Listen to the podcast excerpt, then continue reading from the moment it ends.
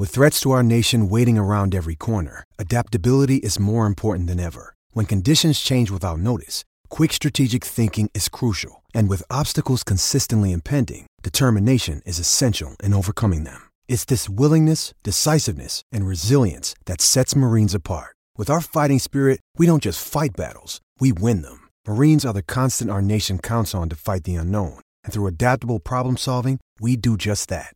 Learn more at Marines dot com. I want winners. I want people that want to win.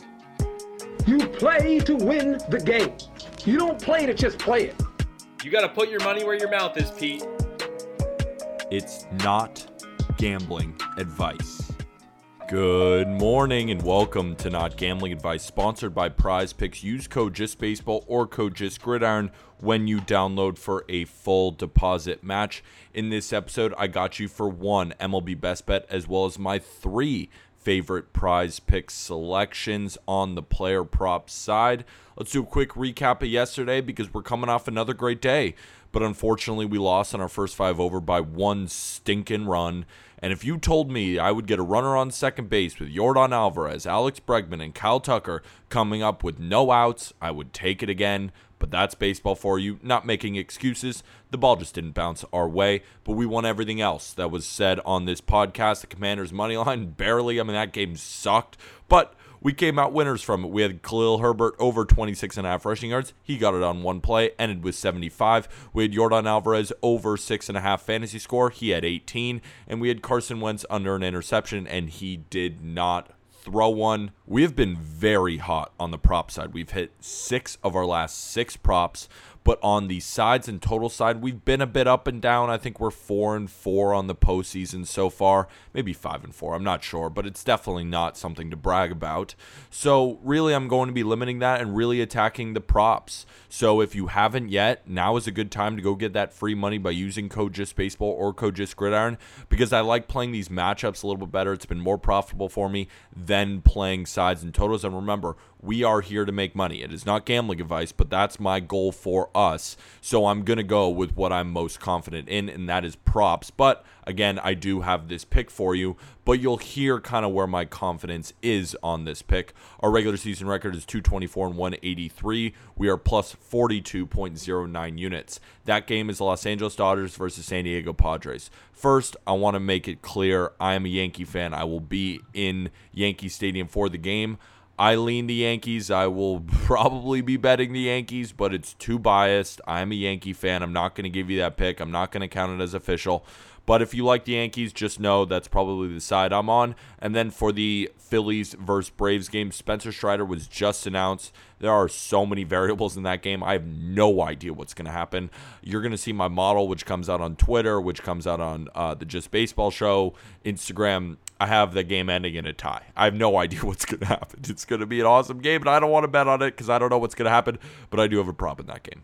We head to San Diego for the game three of the N L D S. It's Tony Gonsolin, a righty for the Dodgers, who's sixteen and one with a two point one four E R A, taking on Blake Snell, who's eight and ten with a three point three eight E R A and a one point two oh whip. Tony Gonsolin's got a point oh eight seven whip. This series is currently tied one to one, and nobody in their right mind thinks the Padres can win this series or this game. I might be out of my mind.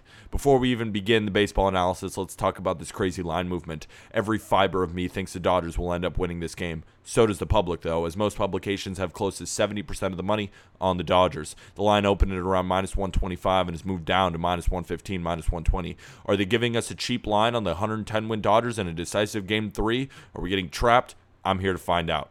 Blake Snell will get the ball for the Padres, who consistently performs well against the Dodgers. History beyond this year by the numbers is unimportant because the lineups are constantly changing, but what that history does for Snell is instill confidence in a start like this.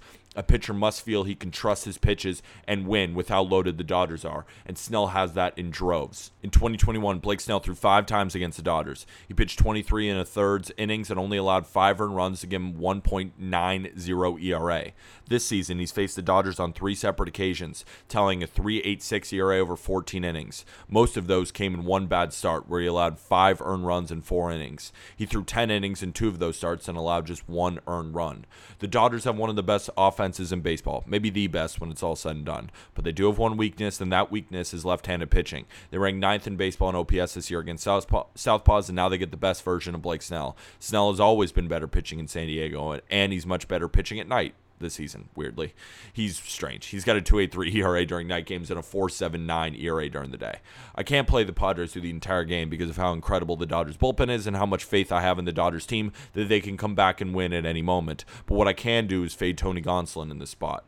Gonsolin has been fantastic this season and was in the running for the Cy Young before he went down with an injury. We talked about the rust factor with these number one seeds in this in this podcast, on this column, with being nervous about how they will respond after the long break. And while the Dodgers Dodgers bats aren't rusty, obviously, Gonsolin might be. Gonsolin's props are also very low, which makes me think the leash on him will be short. First, he's been worse on the road this year, rocking a two point six six E R A in road starts compared to a one point six four E R A in home starts. His last outing was against the Rockies on October third, throwing two innings and allowing one run. That was his last time on a mound, so it's been eleven days since he's thrown a competitive pitch. His last start before that was on August twenty-third, so in the past few months, he's only thrown a handful of innings. Could he shock us all and dominate? Of course he can. It's playoff baseball. More often than not, the unthinkable happens. But in this case, I think most people think he will dominate, as he has against the Padres this season, throwing twelve innings and only allowing one earned run. You might be thinking the under is the right play here, and it might be. I don't want to make a play on the total considering how risky these two starters are. If Blake Snell has it, he'll dominate. If Tony if Tony Snell, if Tony Gonsolin can immediately shake off the rust and look like his former self, the game will go way under. But with that said, Blake Snell could lose control and get killed. Tony Gonsolin could struggle with location and lose the sharpness on his breaking balls, forcing him to focus on the middle of the plate. If that happens, this will go way over the total. Another factor here is home field advantage. Petco Park is about to be rocking. It's not often they have a playoff game, and it's been reported this game is completely sold out. San Diego fans are about to have their first playoff home game since two thousand six. They played at home during the twenty twenty playoffs, but fans weren't allowed in due to COVID protocols. We are dealing with fire here. I'll be on the best value because I believe, uh, because of the uncertainty surrounding this game. The value is taking the Padres through the first five innings, as that's the only true edge I can find. The pick, San Diego Padres first five innings, money line plus one hundred. That is one unit to win one unit. Let's get into my favorite Prize Picks player props. Again, we have hit six straight, and I'm ready to hit three more for you. Let's go to the first one, and that is Juan Soto over one and a half hits, runs, and R B Is, which you can find on Prize Picks. What do we know about Juan Soto? Well, first, he's one of the better playoff performers that we have in our game. That's one.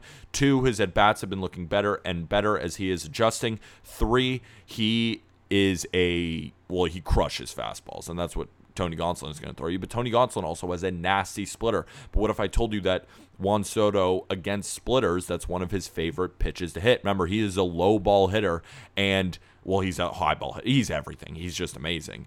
But fastballs and splitters, like, he really crushes, and that's three. That those are two of the pitches that Tony Gonsolin is going to throw most of the time. The way Tony Gonsolin sets up his pitch mix, he throws that splitter three hundred sixty-two times to lefties, one hundred ninety-three times to righties. He throws the slider much more to right-handers. What Juan Soto is going to see is mostly fastballs and splitters. He crushes those two pitches. I think he has a great day today. And if you consider what he's going to do against the bullpen, it's Juan Soto. He can do anything against anyone. So I'm taking his over one and a half hits, runs, and R B Is. Ahmed Rosario over one and a half hits, runs, and R B Is. While I do think the Yankees are going to win, I think if they are going to score, it's going to be on the back of Ahmed Rosario. He is the best in the lineup against lefties. He hits cutters. He hits four-seamers. He matches up very well against Nestor Cortes Junior So if the Guardians are going to score at all, Guardians fans, that's a pick for you. I really like Ahmed Rosario today more than one and a half hits, runs, and R B Is. The third one is Aaron Nola over four and a half hits. On books, you're going to find it at around minus one thirty. On Prize Picks, it is obviously even. That's why I'm getting the best value on Prize Picks. Aaron Nola is most likely going to go long in this game. Aaron Nola has been worse at home this season, and Aaron Nola has now faced the Braves, it seems like, seventy times. He's thrown over thirty innings against them this season. I think the Braves' bats will be there, but also I'm a little bit worried about how Strider is going to respond from the oblique injury. That's why I'm not touching the game, but I do think that the hits will be there for this Braves offense, and Aaron Nola will go over four and a half hits.